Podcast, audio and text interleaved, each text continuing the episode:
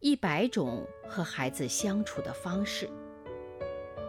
成长是一场旅行，我们和孩子一同启程。大家好，我是王宇。牙刷的位置。一天早晨，妈妈走进洗手间，发现儿子布朗的牙刷又被扔在了漱口杯的外面。妈妈非常生气，把布朗叫到身边训斥道：“布朗，你的坏习惯怎么老是改不了啊？看，你怎么又把牙刷放在外面了？我不是对你说过吗？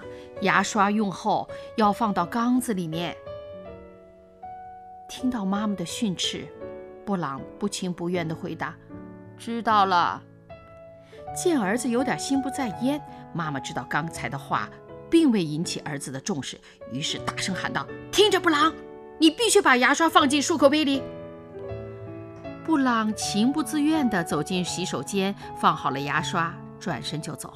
“记好了啊，以后不要再忘记了。”布朗经过妈妈身边时，妈妈再次强调。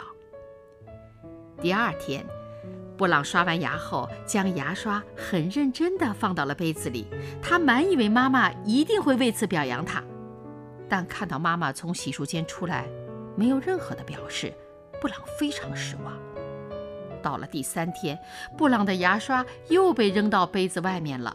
“布朗，怎么搞的？你怎么又忘了把牙刷放回去了？”妈妈生气地喊着。“我以为你忘记了。”布朗轻描淡写地回答。“怎么这么说呢？”妈妈疑惑地望着儿子。布朗看着妈妈，目光里透着埋怨：“因为昨天我把牙刷放到杯子里了，可你什么也没说。”当孩子养成不良习惯时，我们要及时指出来，并帮助他改正。可当孩子改正后，我们也要及时地予以鼓励和肯定。孩子的心就像最敏感娇嫩的花朵，任何指责和忽视都会在他的心上留下伤痕。